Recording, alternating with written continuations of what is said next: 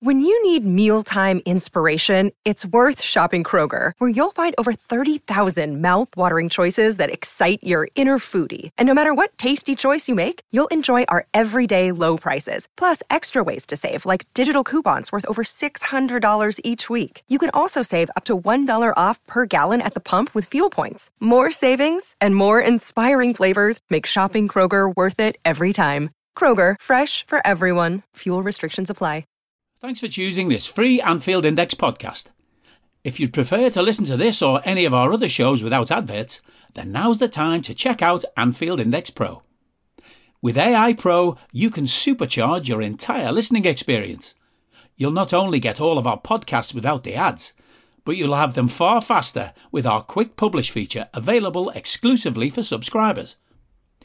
AI Pro also puts you in the heart of our sound studio with an option to listen to many of our shows live and interact with the podcasters in real time as the shows are recording. Upgrading couldn't be easier. AI Pro is available on all popular podcast platforms, and we have our own apps for Apple and Android. Just head on over to AnfieldIndexPro.com and get started today. Hello and welcome to your post-match Raw on Anfield Index Pro, podcasting to you from my field here in beautiful Christmassy rural Ireland. I'm Trev Downey joining me to give their immediate reactions to Burnley nil, Liverpool two in the Premier League from Turf Moor are Karl Matchett and Guy Drinkel. Karl, that was an odd one. It felt a little bit more frustrating probably than it should have. I'm not sure where, where or with whom you were watching, but there was very much a, uh, a bias uh, towards the uh, Burnley lads doing a bit well for a little while, and it seemed to create a little bit of an atmosphere from which Liverpool struggled to get out from under for a little while. And so that frustration did last deep into the match until we got our uh, second goal. Um, the dominance in the first half suggested that we were going to roll out in the second half and do at least something akin to that. As it happens, I think the first shot of the second half was Dom Szoboszlai's late into that half. So we definitely didn't replicate. And even the introduction of the subs seemed to take a while to take any kind of uh, foothold at all. There's a lot for us to pick apart in this one, Karl, but just immediately afterwards, I guess, um, a big one to get these points over the line in, in a fairly sort of uh, unpleasant neck of the woods.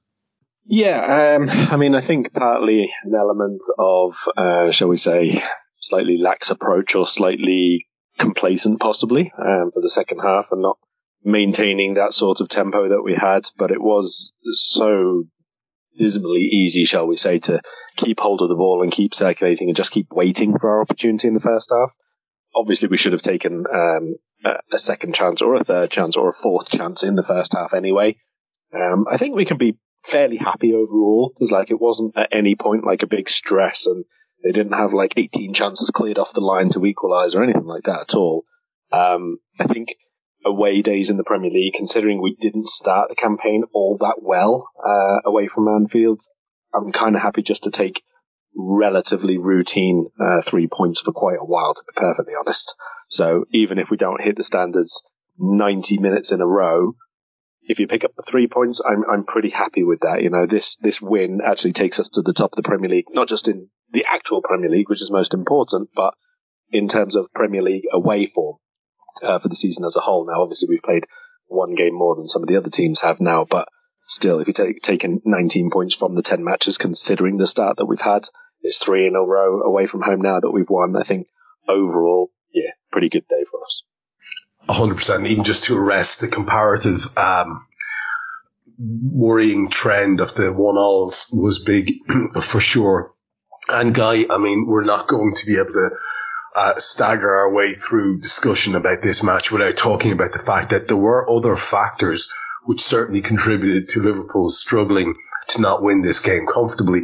Apart from Liverpool's performance and Burnley's performance, and of course that was because of the performance of a certain uh, baldy little man baby in the centre of the park who always seems to need to be the centre of attention. And I mean, we'll talk about it, but for me, there's a very good argument to be made for both goals uh, being um, disallowed completely incorrectly. And either or of them, and it's an entirely different game. And you start to see shoulders slump that instead were sort of perky and the likes of Odobert seem to grow into the game and attack down our our uh, our right side quite a bit and get a bit of joy out of it. That I think had either of those two goals gone in, and like I say, for me, perfectly valid ones, uh, it does sort of put a little bit of a nail in that coffin. Yeah, I think if, especially, I think the first one's much more egregious than the second one because I think te- technically the Elliott one is offside. It's just how Mo got into the offside position is the fact he's pushed into an offside position. So there's obviously some like grey area, loophole area where, well, he's not offside because he wanted to be offside. Someone just yeeted him offside. So maybe that's something that needs tweaking in the rule book. But the Darwin one, I, literally any other angle other than the one the referee was shown, it like comprehensively shows he didn't touch the person he fouled. So it's like, like the wide angle, it shows he's nowhere near him. And then it shows him a zoomed up angle of him, like, where you just can't tell anything because of perception. I, I just really don't understand, like, it's boring talking about VAR and referees now, but when you watch stuff like that, like, like you're just not helping yourself. Give him the best angle possible. I know Paul Tierney would have disallowed it anyway, but at least don't make yourself look like a corrupt idiots. Yeah, you really get that feeling that Paul Tierney would have disallowed it anyway. It was his moment to shine, sent to the uh, monitor at the side, and everyone looking at him. He seems to really love that and uh, thrive in it. And we will, no doubt, because we no choice but to get into discussions about Tierney as we go on. So we may have a slightly delayed ref watch because I want to get into the lineups. And I'm going to stay with you for Liverpool and go back to Karl for the Burnley one. Um, we went today with Alisson and then Trent van Dijk, Quansah and Gomez uh, as our back four. Uh, and again, um, that means Joe Gomez at left back. Um, because we have had a horrible uh, run lately in terms of um, knocks and injuries. Gravenberch, Endo, and Elliott was a midfield that's filling no one with joy or confidence. Um, but again, we have limited options. Uh, not just as limited as that midfield might suggest, though. Salah, Salah Gakpo, and Nunez uh, was something I think an awful lot of us had predicted that Diaz might drop to the bench, that Nunez might raid from the left, but him and Cody seem to be pretty fluid in terms of where they were. Uh, our bench then looks solid enough in terms of Kelleher. Konaté's there, which I think might have raised a couple of eyebrows. Chambers, Szoboszlai, Jones, McConnell, Bradley, Diaz, and Jota. And in Szoboszlai, Jones, Konaté, Diaz, and Jota, you've got pretty solid first team choices there. Um, so you would have been confident going into it that Jurgen could change it up, even if that first 11 didn't really start in the way that uh, he was hoping. As it is, I guess it did. We kept the ball. He, we cycled it through possession, but as Karl said, possibly not in the most threatening way uh, on a few occasions in that first half, but it was pretty much dominant. So I guess if you're to give Jurgen his due, he seems to have picked a, a, a, team that was more than capable of doing what he intended to do. Well, that's the thing. We've got to remember. I say no disrespect, but I'm about to say something very disrespectful, like everyone who's ever said no disrespect, but we should be able to rotate very heavily and beat Burnley. And we rotated a little bit and should have beat Burnley by at least 3 0, barring the referee man of the match performance. Um, yeah, uh, I think the midfield's the only questionable, not even questionable, just eyebrow raising part of the team because, like, Gravenberch had wasn't great in his Arsenal cameo and had struggled for a form recently. Um, Elliott transport, transporting his performances from bench to start has been a bit of an issue, apart from the recent West Ham game. And Endo's played a lot of football in recent times, so can he deal with the two games, three games a week? Um, but I thought they were all basically fine. Obviously, Elliott probably should have had a goal. Endo maybe a tad sloppy on the ball. Um, Gravenberch, you still want him to impact the game a bit more, but he did look a bit more switched on than he has recently in bits and in, in spells and bits. So again, it, it's good enough to beat Burnley, and that is the key thing here. Is those three players are good enough to beat Burnley, and we did. They performed well enough. They did, and I, I Karl, feel free to mention Liverpool if you want, but I'm going to ask you to focus primarily on the Burnley setup because again, um, people who are not Burnley watchers on a regular basis will not be as familiar with an awful lot of these names as they would be obviously with some uh, other teams. And they had the very impressive Trafford in goal today, who had a great afternoon. Um, Vitinho, O'Shea, uh, Beyer, Taylor, Trésor, Berge, uh, Brownhill, Odobert, uh, Foster and Amdouni on their bench. They had Muric and Roberts and Del- uh, Delcroix. Uh, Gudmundsson who came on, as did Ramsey, Cullen, Rodriguez, Redmond, and Bruun Larsen. Those two also came on. Now, it's not a lineup to strike fear into your heart, and we should absolutely, regardless of what sort of uh, iteration of Liverpool, be feeling very confident about going out against them. Did you see, um, um, or do you see a Vincent Kompany plan there? There was a lot of talk from, I was watching on Premier HD, which is the, it's an Irish uh, channel. The, the pundits at halftime and at full time, oh my God, spectacularly bad. But they were very much talking a lot about uh, Kompany um, as being a sort of a, a football purist, which I was struggling with the concept. I know they did very, very well in coming up, and I think they might have accrued a record number of points. But of course, it's a very different thing to make that adjustment. I'm wondering what you make of the Kompany era so far and what it is you think they're trying to do and whether they managed, in fact, to do it. So there was obviously a lot of excitement over him last season in the championship and the way he had Burnley playing.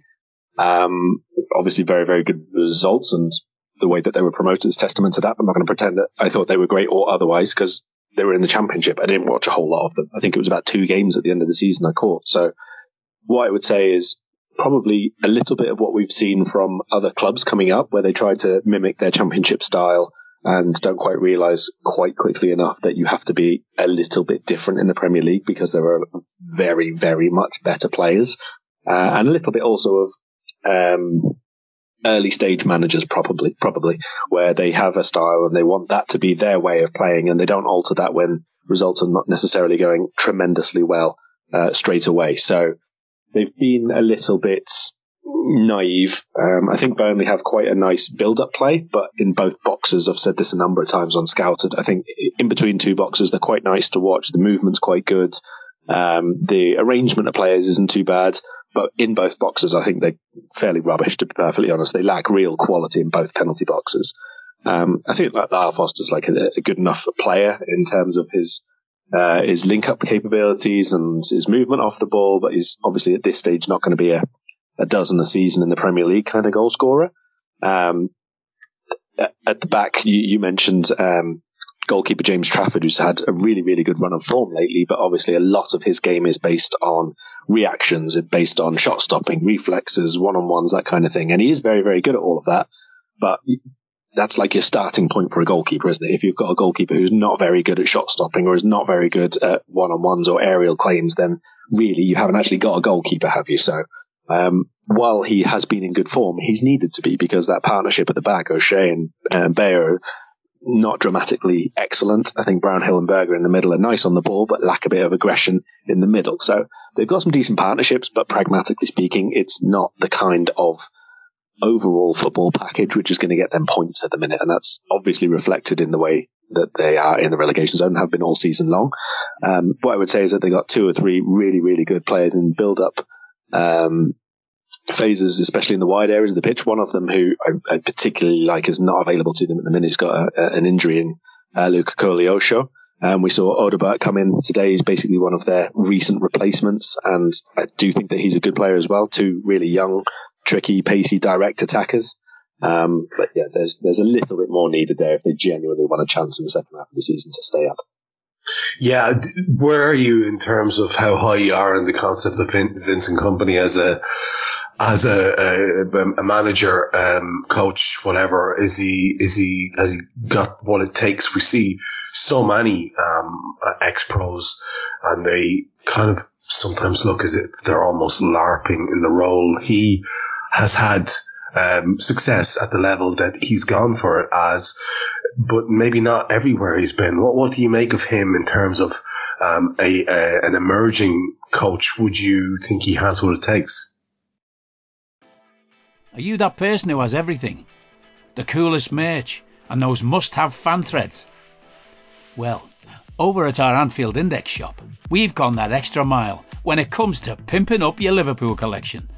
From our popular range of bespoke design t-shirts, sweaters, hoodies and hats, to our signature edition mugs, prints and coasters, all provided with fast worldwide shipping. We have something for every red. We also stock official LFC merchandise and are licensed with the Premier League and UEFA to sell official iron-on shirt badges and sleeve patches. As a listener to this podcast, you can get 10% off everything with coupon code AIPRO10 just head over to AnfieldIndex.shop or find us on Etsy by searching for Anfield Index. Um, I mean, tactically, I don't mind the setup at all. And obviously, he's had, let's say, the first fleeting instances of success because he was doing okay with Anderlecht and he got Burnley up. So you can't say it's a wrong way to play or anything like that. I just think that a lot of the time, and you can even look at other areas in the Premier League, like let's say um, for someone that Liverpool going directly up against, Mikel Arteta at Arsenal when he started, you could see the way he was trying to play, but he basically refused to go away from that for certain matches, and that really, really cost Arsenal in the first few uh, campaigns. Now you can take two ways of looking at that. One, that he and Arsenal and the team were willing to take a longer term view on that and make those mistakes to make sure everybody knew how they had to play. But not every club has got a that much sort of uh, time frame to to make it work, and also they weren't in danger of getting relegated from the Premier League. Um, that's that's you know the kind of two sides of the argument there. And Burnley have neither of those two things. You know they, they haven't got loads and loads of money and three years to throw at it until they get another chance and another chance and another chance. They are going to go down this season if they don't get a lot more points. So I think Kompany's all right. He seems to be very well liked in terms of his man management in the squad. Everybody seems to speak really well of him. Um, but I just think that, you know, if we take a look at, for example, Eddie Howe, like this was a very, very similar setup that Burnley have at the minute to Eddie Howe at Bournemouth and a similar way of playing. He loves to play out from the back, um, really good structure down the channels, uh, with the wide players playing slightly narrow, with two players up front trying to link sort of both sides of the centre backs, if you like, running behind at times, but coming a little bit deeper as well. It's a very similar setup to that. But Eddie Howe at Newcastle has completely transformed his own management game. Like they're really resolute. They have a, a really tough central midfield. He's very, very athletic. He's happy to attack in numbers, but always with a base of like five players behind the ball. Burnley don't really have that at this point. Um, so it's not like we've seen a second iteration of what Vincent Kompany can be yet. So yeah, he looks like he's got a good game plan for certain types of players or for a certain level. But if you want to be a very, very good manager, I think that the key to proving that is being able to reinvent your team or yourself and play a different sort of way. Um, it's too early, basically, in Kompany's career to say he can or cannot do that or is willing to do that. Uh, if you look at the other end of the scale to an Arteta and an Eddie Howe, then maybe Roy Hodgson has not once changed the way that he plays or builds up or defends or anything at all. And therefore there is a ceiling on what you can achieve. I think that's true for all managers, to be honest. Absolutely fair. We, from what you're saying and pretty much where I was myself, I very much watched this space on the, uh, mega skulled, uh, Kompany. We'll see how it goes with him. 20 minutes is what we're going to take, Guy, you and I, the first 20 minutes.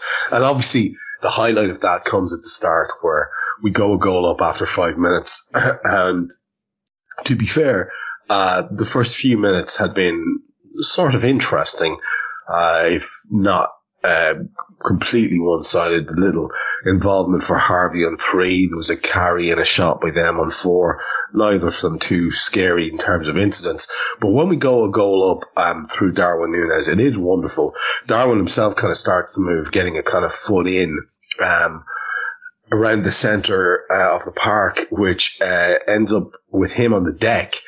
But he gets himself up and um, moves towards goal because the ball had broken to Cody Gakpo from his intervention. Cody had carried the ball up the left hand side and he does very well to center it to Darwin, who has found a little bit of space uh, just inside the box. and his first time right footed finish is absolutely sublime. I mean, it's hit with power, precision, accuracy. It's a gorgeous goal. End of story. One of those ones that makes you breathe, a big, big sigh of relief about this player because just when you're thinking, does he? Yes, he does. He has literally everything. He has everything you could want from a footballer. Uh, and it's very, very enjoyable. And obviously you'll go back and dwell on that, but just let me take you few, through a few of the other incidents in that first 20 you might want to touch on because straight afterwards, Gravenberch broke into the, bo- into the box. His shot was pretty poor. It was blocked and saved. On seven minutes, Mo was an effort tipped over the bar after a really decent set by Darwin Nunez that led to a corner. On nine, there was a big Trent diagonal bomb of a pass that dropped for Cody Gakpo, who pulled off the back of the defender, and he's on his left foot, but his half volley is incredibly wild. It's a poor effort. Van Dijk puts a beautiful ball into Cody um, a minute later. Uh, his control was poor again, and this is like all in the first ten. On eleven, Brownhill actually managed to, to register their first sort of attempt, an inside the foot effort from the edge of the box. It was narrowly wide, to be fair. Uh, Gravenberch in for what should have been a 60-40 tackle soon after that on about 12 minutes. And he gets clobbered because he's second to the ball somehow, Mhm. this massive unit who's got pace. And he's on the deck and I'm shouting at him, going, oh my God, I was so, uh, the be- I'll, I'll be honest, the completely un-PC question I've written my notes is, is this lad a total fucking fanny? Because I was just like, what, how, how's he not getting that? How's he not winning that? Or at least breaking up the other lad? Um, on 16, to be fair, he does intercept the pass, um, uh, and he plays it to Darwin. He tries to get it back to, Darwin tries to get it back to Mo. Uh, Cody nearly gets in again. 17, Darwin centers. Again, Gakpo just can't quite get there. It's a great ball across the face by Darwin, um, but Cody's nowhere near. And on 20, after a great spell of pressure, yet another Gakpo effort blocked at his feet. So he's heavily involved, but not in the way you'd like him to be. So Gakpo's someone you're going to have to mention. Darwin's another. I leave it up to you, but I'd like, if you wouldn't mind, a mention of Gravenberch as well. Yeah, I'll start with the goal. Um, I think that I think that's a really nice goal. Obviously, Darwin just win, wins it and it falls to uh, to Cody, as you say. Um, really nice pass, and I'm not sure if you got the angle or not. We did for Amazon. There's like what a camera from behind the, their goal, and it's like literally perfection. The shot. He is just the funniest footballer, isn't he? Like if that if he was shooting an open goal and there was no keeper there, I think I'd have less confidence in him trying to trying to score that than the goal he actually did. But no, it's a phenomenal finish, and I can't remember. Is it twelve ga- eight games, twelve games? I can't remember what it was that he's not scored in. I may be wrong with those numbers, but they are in my head for some reason. So it's definitely a monkey you need to get off his back because I think he has provided a couple of assists in that long stretch, but. We, when he's not in the team to get assists, if he does get them, that's great. But when the way we usually play, with more a bit wider nowadays, I, he was a bit narrow at times today. He needs to be the one who's lethal in the box, and he has missed those opportunities. But to score a lovely goal like that, it, it's always a bonus, and hopefully he builds on that because he did play well today. Um, maybe there's some times where he should have shot, for instance. I can't remember if that was in the first 20 minutes where he tried to do that stupid back heel to Mo. Um, but uh, opportunities like that he needs to start taking more so than the, the long range goals. But uh, Cody, just to. I thought Cody, till half time, was probably our most effective player. I think he screwed up some things, like that wild volley, for instance. He probably should take that down. But if he thinks he can score a worldy goal, why not?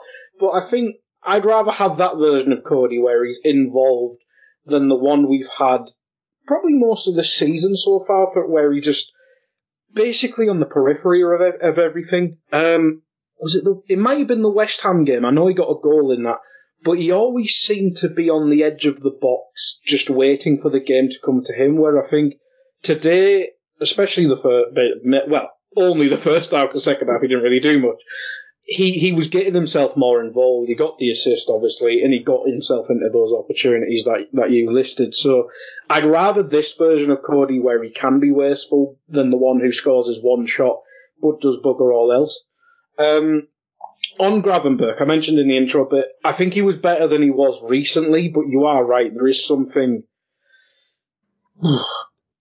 something missing that we've kind of only had in Liverpool midfielders since Klopp's here, and that is the take everything at once, the the Brexit gene type thing, where they'll go in for every tackle or something. Maybe that can be coached into him with time. Maybe it can be coached into him with fitness. But uh, I don't know. Can is that not just a natural thing? It is a bit of a worry because he because when he is in his stride, and we even see it with the odd little flicks and tricks today, he is a lovely footballer. But in terms of like Neil Warnock, Neil Warnockism, if he's going to die for three points, I think do you not have to be born with that? Which is kind of a worry. But I think it, he wasn't a big worry today where he was in the last few games. But it is when you're looking six three, fast as anything, as you mentioned, it's a la- it's almost a lazy one. But and I know Yaya Toure was a bit of a late bloomer because he was more of a defensive player to begin with. But you looked how Yaya was like the best player in every game he played for at least 30 seconds. This is what this lad should be. And I know he's only 21, yada, yada, yada. But he does have to start impacting games because we mentioned it on the Raw for the Arsenal game. If we start getting lads back, he'll lose his spot on the bench. He will become a Europa League player for Liverpool if Touchwood Thiago comes back, if Bajcetic comes back, if McAllister comes back, and if we dare buy anyone in January. So he, he does need to start making impacts in games because Thiago bloody will. We know that.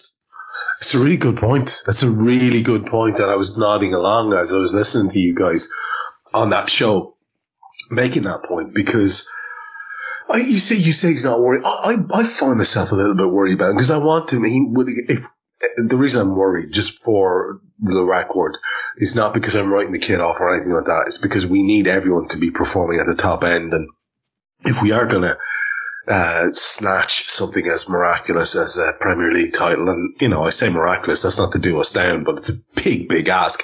But you've got Paul fucking Tierney taking goals off you left, right, and centre. And you've got um, horrendous decisions now that are just objectively shit in game after game after game. So if you're against the odds and your players are dropping like flies through injuries, you do need the players who are there to keep doing the magic. And it just felt as if that kid was way off it today for me look, you know, you could probably say the same about Harvey Elliott, but Harvey's put his hand up a lot recently, so he would always get a pass from me on today's performance on that basis. Uh, if we push on through to the end of the second half, Karl, you and I, feel free to go back and dip into anything you want to there, including the goal if, if needs be. Uh, but about 21 minutes, I think, is the first yellow card of the game. It's um, Berge on, on Gravenberch. Uh, Trent has a lovely little bit of a flick in the ball in the box for Darwin. I thought most of the progressive stuff Trent did today was exemplary. I thought he looked really good. His most of his ball connection and passing was was, was excellent. It's where you'd want it to be. Um, the geniuses on Premier HD were trying to say that he had uh, uh, been poor defensively. Kenny Cunningham, um, ex Ireland international, um, was absolutely haranguing Trent for his defensive work today because, you know, Kenny Cunningham.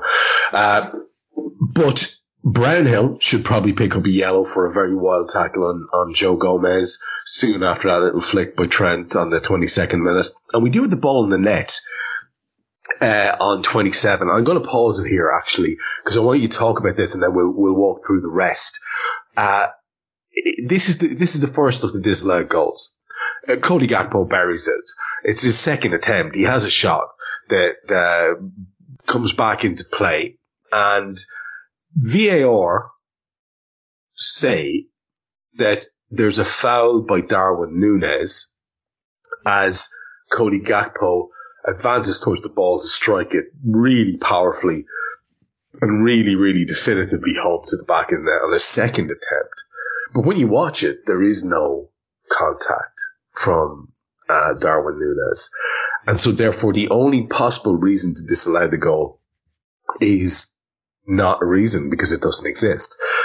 And so I don't see anything there clear and obvious. I don't see any reason why there'd be any sort of issue about disallowing it. I stand open to correction. I'm interested in your take on this. And like I say, it's worth stopping here because it feels like burying the lead if we don't talk about this first. Fair enough. Um, so my take on this, which uh, obviously, depending on what is said after the game or whatever, is is absolutely able to be wrong. But my take on this is, firstly, VAR didn't disallow it; the referee did. Um, so the only thing VAR is doing here is telling the referee to overturn his initial decision if it's clear and obvious that he's made a mistake.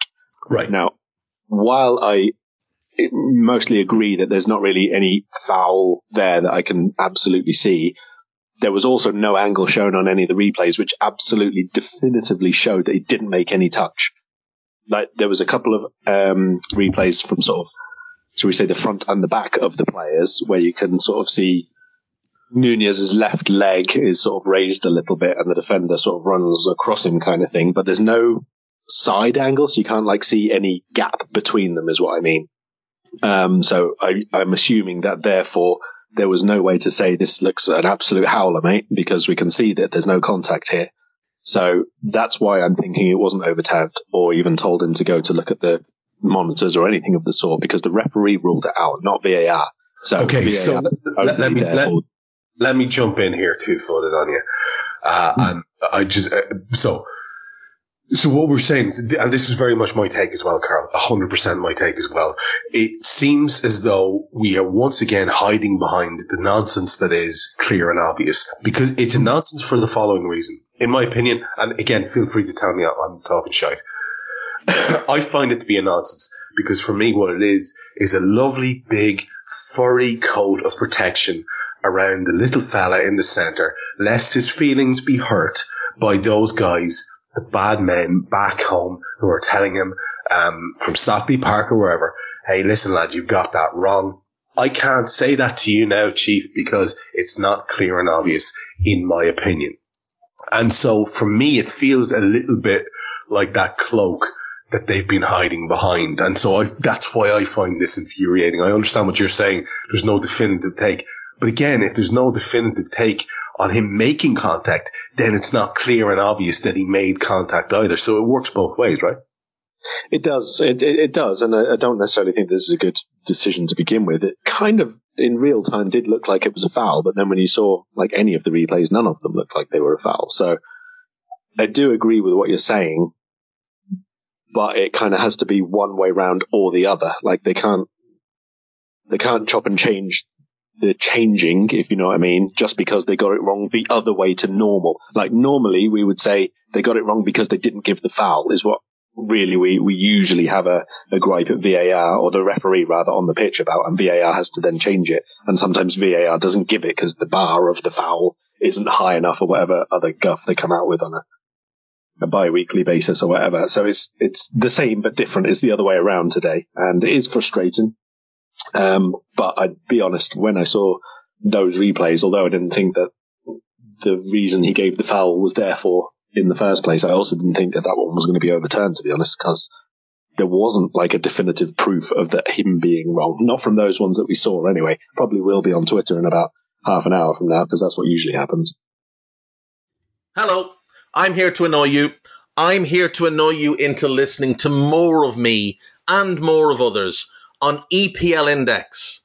We don't just have the Anfield Index stuff, we've got EPL Index as well, which covers the entirety of the Premier League. And we have three podcasts and a whole bunch of really good writing on EPLindex.com. The podcasts are my own two footed podcast, which is every day at 4 p.m., Monday through Friday, covering the whole league. We have a tad predictable, hosted by Tadiwa. You know Tadiwa, he does Anfield Index. He presents a tad predictable before every Premier League match week. And then Kevin DeVries and his crew on the EPL roundtable, they're every week after the Premier League match week. So make sure you listen to everything we're doing on EPL Index and follow us there on Twitter at EPL Index. Thank you. Bye bye. Yeah, I get. Listen, man, you do you know what? You're right. It's it's fair enough. I think I've just got um, cumulative uh, shit decision fatigue. To be perfectly honest with you, um, perfectly normal though, isn't it? Because we've had quite a lot of them, and we've had really, really obviously stupid ones this season, and so all the ones which come after, especially let's say after the Diaz one, just adds up to the cumulative effect. For sure, for sure. Now I do want you in the remaining part of this of the first half that we're going to chat about briefly to talk, if you would, about Endo. I might start there with you, Guy, before we get into the second half proper. Then you and I uh, with Endo, so you might be formulating a few thoughts on him because he kind of needs talking about too. He's a guy who I really wanted to do well. He's a guy who I think we can all say struggled uh, to uh, find his feet and then seemed to have emerged as a very solid citizen indeed. I think there's an argument made this afternoon that he, he, he, he struggled a little bit in terms of the physical aspects of the game, which is a little bit disappointing because I thought that's what he had started to show himself to be was a little hard bastard. Um, but there was a couple of occasions today where he, it was either a lack of awareness or just lack of physical strength, but he got himself surrounded and smothered and swarmed upon and gave the ball away a few times. And there were some very good interventions by Endo as well. It was important we say that. Uh, some of those um, came after terrible mistakes. So it's a bit of a curate's egg of a performance. So if you wouldn't mind, I wouldn't mind getting something, Karl, from you on Endo, and you can extend it out into the second half, um, your t- second half taking them as well if you want, just to talk about what happens after we finally end up with that ball in the net. There is actually one of the best contributions by Gakpo in the first half is this gorgeous through ball that he plays to Mo Salah on 33 minutes, and Salah's half volley rattles the bar. It's a lovely effort. Um, there was some talk about a potential handball, and, and no doubt if if it had gone in, Tierney would have found that, that handball uh, to be deliberate. Um, but yeah, Endo gets caught napping for I think the second time in a couple of minutes uh, on about 38 minutes the 38 minute mark. And Trent had to do really well defensively. Of course, Kenny Cunningham didn't see that, the stupid mallet, uh, as they countered. Uh, he was the last man. He got a good foot in. It was very important that inter- intervention. On 39, Endo, then the other side of the pitch and the other side of his performance actually has a really neat left footed shot tip round the post. Um, um, and we end up with a corner and then another corner off a Joe Gomez half volley that I think probably was going off target but gets deflected anyway. And 41 minutes, Mo has yet another effort saved after a lovely move involving Trent and Harvey Elliott. Two minutes were added, but nothing happened in them. So just to wrap up your first half thoughts, uh, because, you know, I, fe- I felt a little bit sorry for Endo. He was left in a midfield unit with two lads who are sort of famously not really good at the defensive thing. Harvey is a wonderful player, but that's not his bag, and everybody knows that except it appears Jurgen and Gravenberch. For whatever he is, he certainly ain't that guy. So I felt a little bit sorry for him in terms of being a little bit overwhelmed at times, but that he did look at times, Karl. Yeah, I think that's fair. I mean, it was quite often one against two in there, to be honest, because while we did have quite good mobility from, say, Harvey especially, but also Gravenberch when he was doing his you know, first half little turns past a couple of their players, it was then a case of uh, Brownhill and Berge because they're not very quick at getting back at the minute. They don't really seem to be particularly agile. They were then ahead of the play from a Burnley perspective and up against only Endo from our perspective. So I think it was a little bit of that. I also think that while Endo, I would kind of agree in what you said that he was, you know, putting himself out as a bit of um, I'm not sure I'd quite go as far as a hard bastard, but certainly an annoying narc uh, in in terms of one on ones and so on. He's definitely doing a bit of that, but I think a lot of that is in um, maybe direct confrontations or direct duels rather than when he's got to sort of run into them, if you know what I mean, because he himself is not incredibly agile. He's not, he's not rapid at like changing direction and then getting sort of two or three yards and getting his body in front of somebody like some of our other previous holding midfielders, let's say. Um, so I, I, don't, I don't mind how Endo has been playing at all, to be honest. I don't expect him to win every challenge. I don't expect him to be incredible at recovery challenges either. Um, he, he has a very specific role for us, and I think the best thing that he's done over the last few weeks is going to be the change that he has in knowing when to press, because he does from that base of midfield press really high up and wins quite a lot of his foot-ins and tackles and second balls, uh, and is there for like a little bounce pass and all the rest of it from a much higher position than three months ago when he was starting out for us. You know, that's, that's quite a big thing. And that's what's allowed us to be much, much better in recent games at not just regaining the ball quicker, but then our passing and our recycling of next move starts much, much higher up the pitch. I think he has contributed quite a lot to that. So I do, I do think he did that again today. Um, and the only thing I'll say for, for second half is that you saw one, where that was really good, and two, what the other side of his game still has quite a lot of improving to happen, and they were both very late on in the game. So one is the the pass right across his own sort of not the edge of the penalty box, but about halfway between penalty box and and halfway line, which goes straight to an opposition player and gives up a big chance. And then much later on, where he does go and win the ball and sets away a bigger chance for us, which thankfully has a, a different outcome. Yeah, I think that's a perfect summation. Actually, those two moments in the second half of his of his outing today, which I thought, uh, I, I, to be fair, I think the second of those two was far more typical of, uh, in terms of a moment to sum him up, um, of his more re- recent outings. And I, I think there's absolutely a player in there. I was getting very, very high on the on the kid, to be fair. Um, and so it's important to acknowledge what you're saying there that there's there, there are plenty of positives, even in probably not his best best afternoon this afternoon. That foot in there, which leads to the, to the uh, second goal, is the anti Gravenberch moment from the first half, which I was speaking to uh, uh, Guy about earlier on. And Guy, let's you and I start the uh, second half because we're going to start with yet another controversial moment.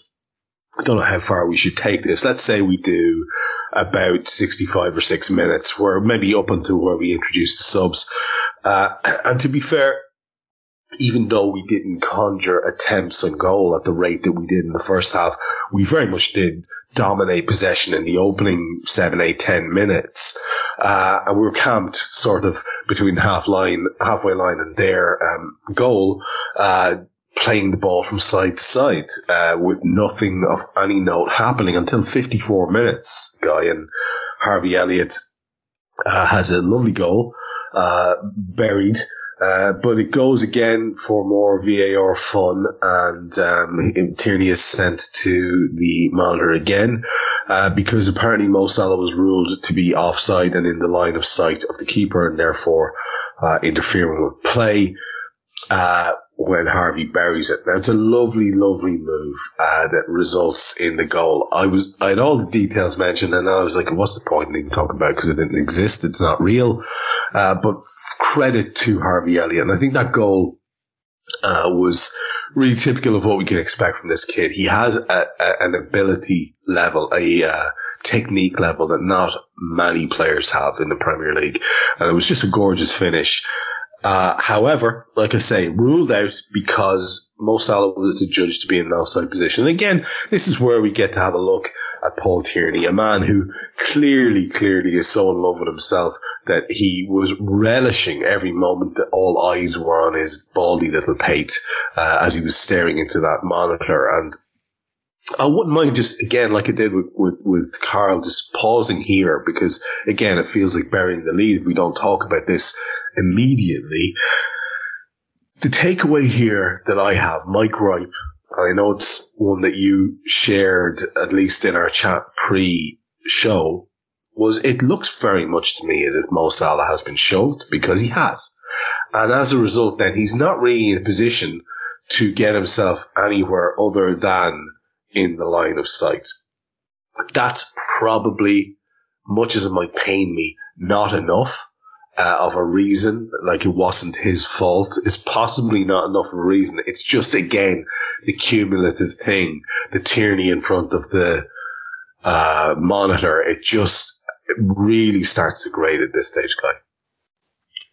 Yeah, the annoying thing is, I it technically is offside, but I'm sure many people have seen the uh, picture of the Man City one from the Fulham game. I'm guessing it's this season where it's the same incident, and Man City obviously get a goal because Man City referees are just just a vibe.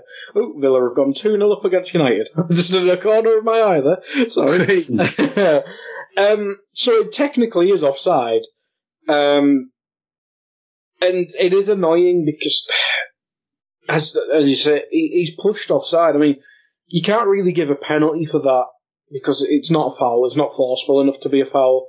But it, there's definitely a gap in the rule book there where if someone gets pushed and it causes something like this, I mean, could it be an indirect free kick or a drop ball or, or something stupid like that? Because he he didn't willingly go offside. He just got shoved by a centre back. So so it's not his fault he's offside. It's just it's annoying because it spoiled a really nice goal because it was Gravenberch showing what he can do, as we mentioned him a little bit earlier, and Elliott who maybe hasn't didn't have the biggest impact in the game, but he was showing nice little moments. I think him playing a bit wider was letting Mo play a bit narrower uh, or more narrow. Um, and basically being able to play central, and the other two lads could float around him at times. Um, so I think in terms of the system, is working quite well, and it's a, it's a fantastic finish as well. Like it's basically perfect bottom corner, unsavable. It's just annoying because he's he is offside, but he's not his fault. He's offside, so it's a it's probably going to be a rare occasion that ever pops up again. But if they ever do rejig the rule book, as boring as this conversation is, it maybe it's just something that needs to drop ball, indirect free kick, as I say, but it, it's just more annoying. like the first one's more egregious to me. This one's more annoying. I don't need a VPN. I've got nothing to hide. this is what I used to tell myself before I hooked up with LibertyShield.com. Not only is my home internet now fully encrypted, but I can now access all the websites I want, whenever I want, and do so from absolutely anywhere. As a Liverpool fan, I love to know I can now watch every match, regardless of whether it's on UK TV or not. My Liberty Shield VPN makes sure nothing is blocked and guarantees me super fast streaming speed throughout that match. You can get connected right now with their software package, which includes a 48 hour no obligation free trial and instant access to their apps for Apple, Android, Fire TV, PC, Mac, and Android TV. Or go a step further like I have and get one of their pre-configured VPN routers. These small but powerful devices allow you to easily connect every device in your home to VPN, making it the perfect solution for smart TVs Mac boxes, and games consoles. Visit libertyshield.com today and use coupon code AIVPN25 to get 25% off at checkout. Yeah, it's annoying, but I, th- I do think if you're going to be offside, there has to be like I, I, I, where I'm going with this is you run into an offside position deliberately. It's an intentional action by you, and it's the incorrect action. If you're shoved into that position, I think there's possibly a, a cause for well, that's the kind of grey area where we should allow the goal to stand. Uh, but you know, again, it seems almost as if in both of these incidents, I'm being completely irrational about how shit Paul Tierney is, and I refuse. Oh, always that. talk about that yeah, I refuse that to be the tempo or the the uh, the tone that we take away from this show because he is a horrible little bollocks. And the thing is, guy, if we continue to talk about the first half of the second half, um, to be fair, Darwin uh, has to put in a great defensive block. I think it's an O'Shea effort from a corner, and Darwin's in a perfect position. Otherwise, we're buggered. And uh, Tierney's had the Tierney effect.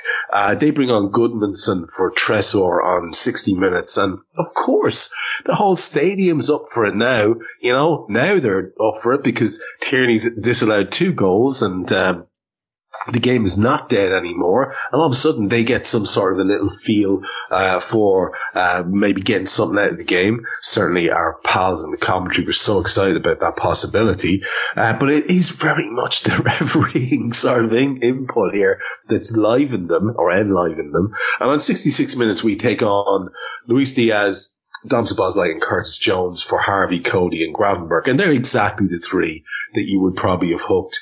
And that's exactly the three that you would probably put on. And you would like to think that that would have a fantastic immediate impact. But we're going to go, I, I lied, we're going to go up as far as the 75th minute because on 67 minutes, the first thing that happens after we get our subs on the pitch is a minute later, Gudmundsson has a fantastic bloody chance to head the ball home after Odobert pretty much does up our entire left, uh, the, mm-hmm. right side like a kipper, pings over a lovely cross. Gudmundsson basically does a dome bouncer over the top when he's got all the time in the world to at least get on target and worry Ali. And on 72, we do try to up the ante a little bit. We uh, there's a great move involving Darwin and Trent. Uh, Trent puts in a deep cross where actually there was a ball inside to Mo Salah, which was far more intelligent. But I'm not going to dig Trent out because I thought his passing and delivery was very good. Anyway, Curtis does get on the end of that cross, heads it back across goal in a very dangerous fashion. And then on 75, we saw a brilliant bit of work by Darwin Nunez again on the dead ball line, their dead ball line he basically just stuck his arse out and he was being fouled for no, without any doubt, he was being held, pawed, uh, assaulted, uh, and he just holds on, holds his position, and again wins the corner, uh, wins the free kick because it was absolutely about three free kicks in one. Uh, and I think that ch- ended up with a bit of a chance where the ball was nodded into the mixer by mm-hmm. Van Dijk. So we'll pause it there at 75, uh, just to talk about those. The introduction of subs, I'm sure you got some th- thoughts on that and how uh, they didn't possibly have the exact effect we'd like to have had uh, them to have immediately in terms of solidifying us and killing any hope these fuckers had. Yeah, it was strange, wasn't it? Because as you mentioned, they'd be the subs you'd want Klopp to make, and they still are, even when they had their best spell um, post the goal being disallowed. Maybe that just did spur them on, and it didn't matter who who was on the pitch for us because that Odobert, like I don't know much too much too much about him. It's that Koleosho, if that's how you pronounce his name. I know he who was obviously injured. I know he's their main danger man who usually plays that side of the pitch. But they just seem to have loads of FM regens, was just exciting. Um, but he, he just seemed to come into the game, and it was him against our whole right hand side, and he made, he he basically got them up the pitch, which is a boring cliche, but it was. He he basically was their driving force to drag them into the game, got the crowd up, um, roasted Trent once or twice, but that that was it basically. I don't know why people would be slagging Trent too much, other than one or two incidents in in, in this 15 minute spell. That's about it. Um, but he, he was the only one who seemed to be doing two, pretty much anything from the Burnley perspective. Um, but yeah, they just seemed to be up for it. Gudmundsson had the best chance, as you say. He pro- he should have at least tested Ali in that situation, but he just didn't. Uh, Berge had a couple half chances, but not nothing huge. I think I can't remember what minute what it was, but the stat popped up on Amazon that Ali didn't have a save to make, whereas Trafford had eight or nine at some stage, so uh, they had a little spell. Apart from that Gudmundsson one, they were all half, if not even quarter chances. So, yeah, there's a spell, and then there's a, a big spell. And that wasn't, I don't even think that was anywhere near a big spell. But in terms of the subs, yeah, it was strange, wasn't it? Because, as you mentioned, it wasn't really the most balanced midfield. I thought the attack was working. Maybe we needed to get them more involved in the second half. So that might have been the only thing was bringing Diaz on. Maybe that one wasn't necessary, but we are in a busy period, so that's fair enough. And we probably would have been bringing Jota on later anyway, which we obviously did. Um, so yeah, the other subs, Dom and Jones coming up, it just makes sense. They're they should be our first choice midfield. Maybe we could have just brought Jones on because he seems to get the best out of every other midfielder. So maybe keep a bit more continuity, but I, I can't say anything about what Klopp did. They were the right decisions. They were fine decisions. Burnley just had a little patch in the game. Yeah, unfortunate timing for sure. And I'm going to come back to you then for your wrap up thoughts. So you can be putting those together. I will finish with Karl's, but Carl, let's you and I see out the rest of the game here now because uh, from uh, the point that I left off, I think the next thing that happens with Noel is that Trent gets a very soft yellow card given against him. Quansah, who I thought was excellent all afternoon, was absolutely brilliant versus Amdouni on 79 minutes uh, when he needed to be. It was a important little in, uh, intervention by him. On 81, Dom Szoboszlai showed a little bit of what he can do by carrying the ball and hitting it from distance, not far over the top. That on 81 minutes, and this probably says a lot, was our first attempt of the second half, having completely dominated the chance creation in the first. That we had like 14 or 15 chances in the first half. That's our first one. In the second, and it's at that point that Jota comes on for Nunez. Uh, they bring on Redmond and I think Larsen for Amdouni and Foster. And a little word at this point for Ali's kicking today was was fucking horrendous. His part, this is the best the best man in the world potentially is Alisson Becker. But his, we have to, you, you just have to say things when they're true. I think I counted five atrocious passes by Ali today. That was the kind of thing you just don't need when you're already in a wildly precarious position in terms of your ability to go top of the league. You don't want to see that kind of shit from Ali. Uh, so enough of that, please, sir. You are, uh, clearly, um, far better than that. On 85, Trent has a beautiful volley, chests it and volleys it with his left foot. It's actually a very good knockdown, aerial knockdown from uh, from Endo to set it up.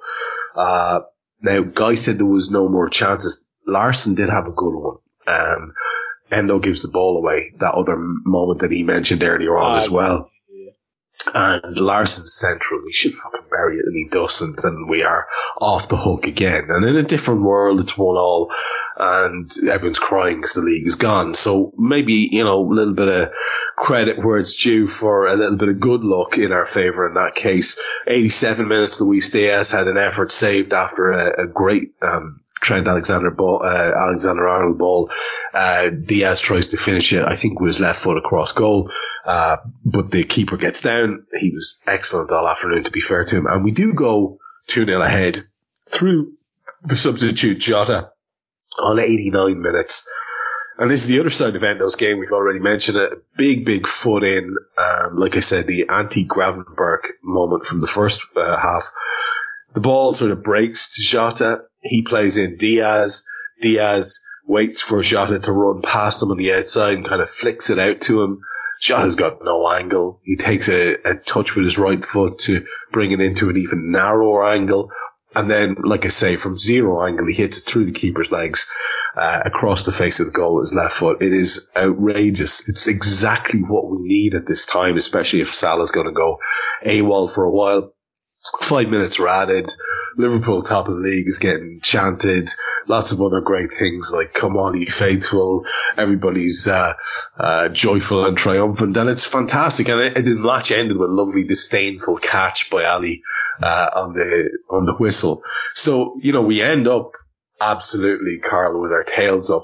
And bear in mind, I am coming back to you to finish the show for your final thoughts, so you probably don't want to roll too many of those in here. But anything about that section of the game, including the uh, uh, clincher from Jota?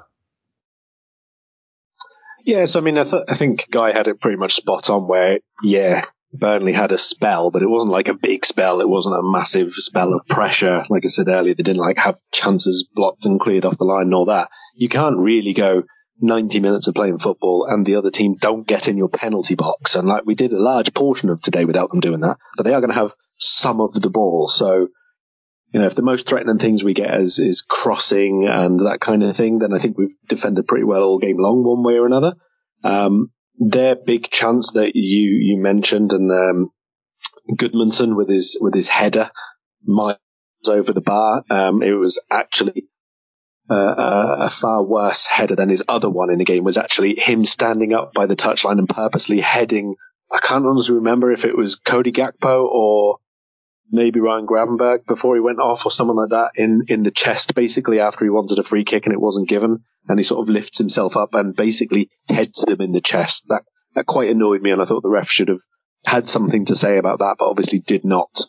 Um, the rest of the game, I mean, I, I never really thought Burnley were going to score. I'll be honest. They they just didn't have anything at all. So I wasn't expecting a late concession of a goal. but there's always that fear of, you know, matches and years gone by that we've spoken about before as well, where you just wonder just in case we do something daft or like the Endo pass, um, just gifts them that chance. So it was quite important, I think, that we went and got a second goal, which we obviously deserved, at least from the first half play. Um, really nice that Jota's come back from injury and gives us that additional potential shooting uh, capacity from different angles, different places, different feet even.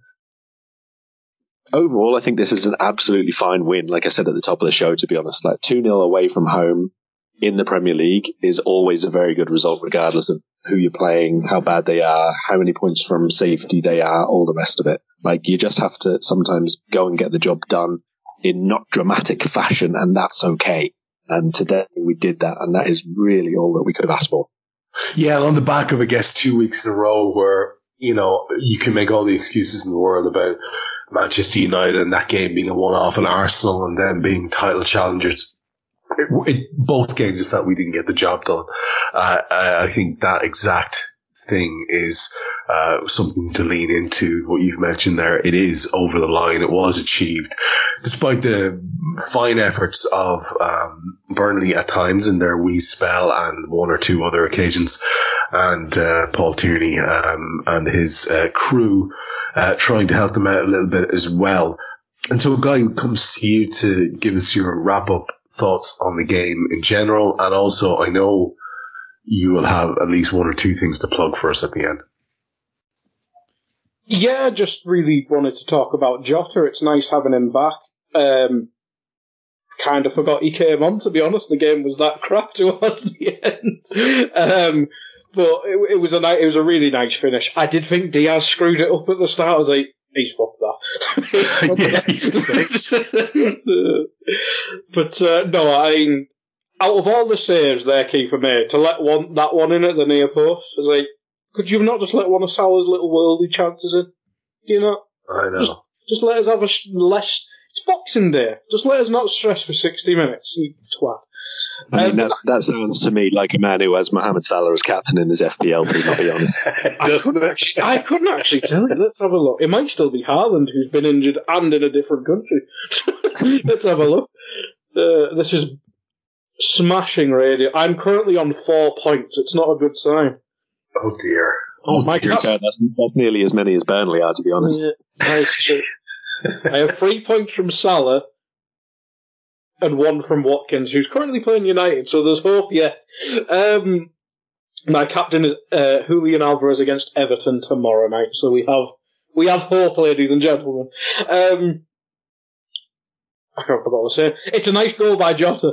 Um, it's nice to have him back because I think we know Mo goes away in a couple of weeks now, isn't it? Um, so having someone who he's not as a regular goal scorer and assister, and we can't really play through Jota the way we play through Mo, but someone who is just pops up with a goal. I term it terrorism football where he will be the worst player on the pitch and he'll score a goal.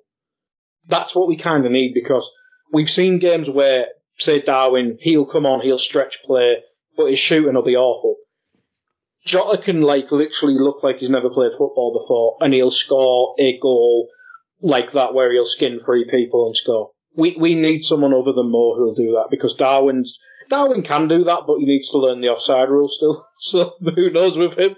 Um, Diaz, as I mentioned, uh, well, we kind of mentioned in this recent spell, he's just not doing too much. So having Jota back is just having someone who can contribute to the boring statistical coldness of under pressure of just getting G plus A, lads. That's all we need.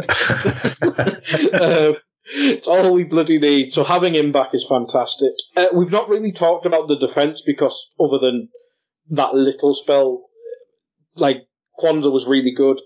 Um, there was that one moment where he had to slide tackle. That was about it. I think Van Dijk got Amazon's man of the match. He didn't really have much to do.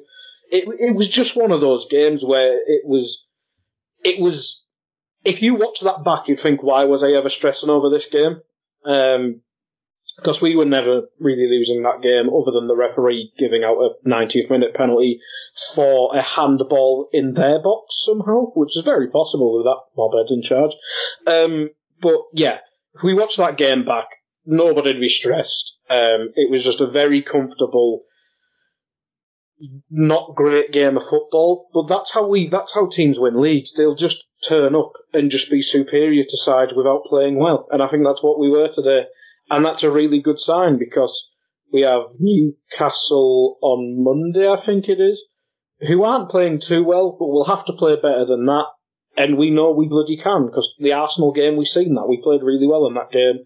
We play like that against basically 18, 17 teams in this league. We'll win every game. So we, we, we know there's different levels in there.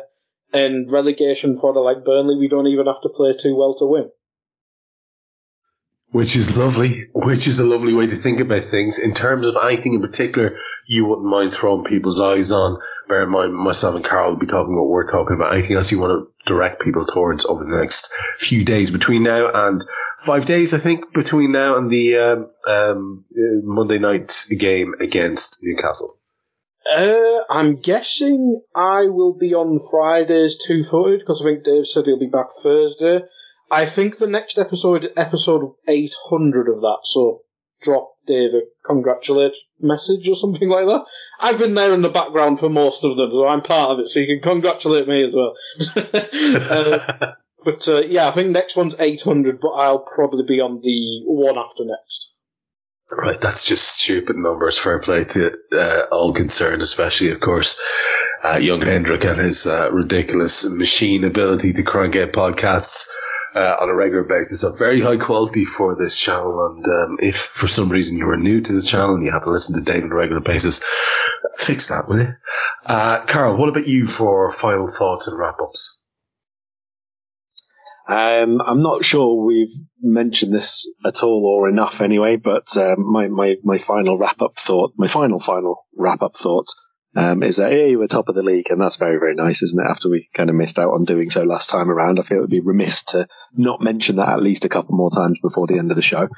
Um, one we've not spoken about in too much, but actually I just want to quickly mention Joe Gomez as my, my wrap up thought, if you like, or given the time of year, my unwrap thoughts, if that's better.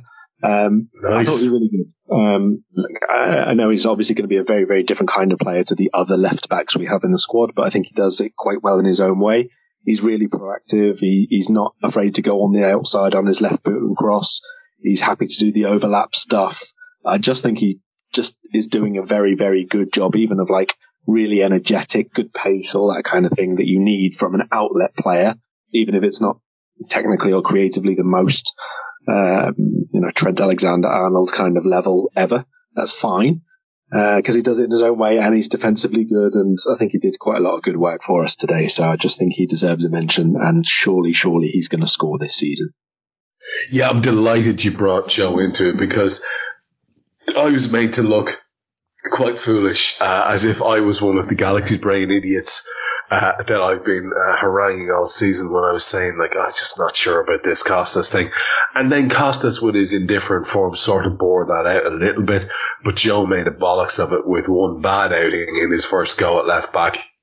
Today, I think you're dead right to focus on his solidity there today. I thought he was excellent. Uh, I thought again across the back four, it's easy for us to come away from Burnley and think, well, we've dominated the ball, so we don't really need to talk too much about the defence unless it's to point out that Trent's actually a good defender at times um, when everyone else is on his back. But every one of those guys did a good job. And it is important to say, I'm glad you did. And just between now and Newcastle, obviously there will be a scouted for that. What else can we expect from you, Karl? Yeah, so we didn't do a scouted for Burnley, as as someone did mention in the Discord channel. Apologies for that, but the only day off that there was to record it was indeed not a day off. That was Christmas Day, so we weren't doing it. Um, but we will be back for Newcastle and all the many, many, many, many matches which lie beyond. Um, written wise, nothing on Liverpool, but I'll have you know a couple of pieces out between now and the end of the year on probably state of play of the Champions League, quite possibly a look at, uh, you know, around Europe and where we are for that. And obviously then we'll be, no doubt, lots of uh, transfer stuff to get our teeth into. Oh God, yeah, that I'd forgotten that's right around the corner, isn't it? Jesus. How did I? Yeah, okay. Yeah, well, that reminds me then. Obviously, myself and Dave Davis will be doing transfer shows. I was going to say, good job you don't host a transfer show. Yeah, yeah, yeah. Up the wazoo transfer shows between now and the end of the the uh, the window for myself and Dave starting very soon. I know you had enough to go just before Christmas for one, so it should only be added to now. Yeah, that'll be for me. We'll have we'll have myself and Jan back and just in the same vein, if you're not listening to what's uh, happening from um, young Karl, or if you're not reading his words, uh, then you're missing out on, on one of the best to do it. So do read whatever Karl's churning out there on a regular basis uh, for the Independent, and do of course listen to that scouted for the upcoming game against Newcastle, which is starting to look very mouth watering indeed. And yeah, Liverpool are top of the league, as Carl uh, so correctly points out. I think unless Aston Villa rack up some ridiculous score, we'll stay there. Um, it's I, very I, possible. It's very, very possible. Very, this goalkeeper is fucking tragic. Just have to say that. Well, am I not right in saying that our goal difference is 23 and theirs is 18? They're not going to fucking give away five, uh, are they? Uh, again, again, very possible, but yeah, yeah. Well, I, am gonna I'm gonna uh, put the bets on us being um, top of the league at the right time of the year. It's a lovely, lovely thing to be able to say.